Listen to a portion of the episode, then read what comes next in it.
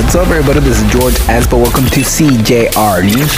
Tourist loses his life during a trip to Isla Mujeres. A tourist woman lost her life when she was on a trip to Isla Mujeres. Death was presumed to be due to natural causes increases the demand for legal advice for migrants in Quintana Roo. Half of the attention given is to people who entered Mexico illegally.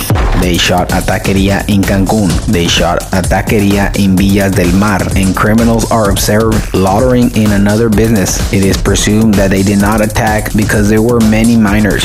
Environmentalist against the Mayan train, judge grants new suspension. The protection promoted by DMAS forces Sedatu and Fonatur to provisionally stop the works of Section 5 of the federal project.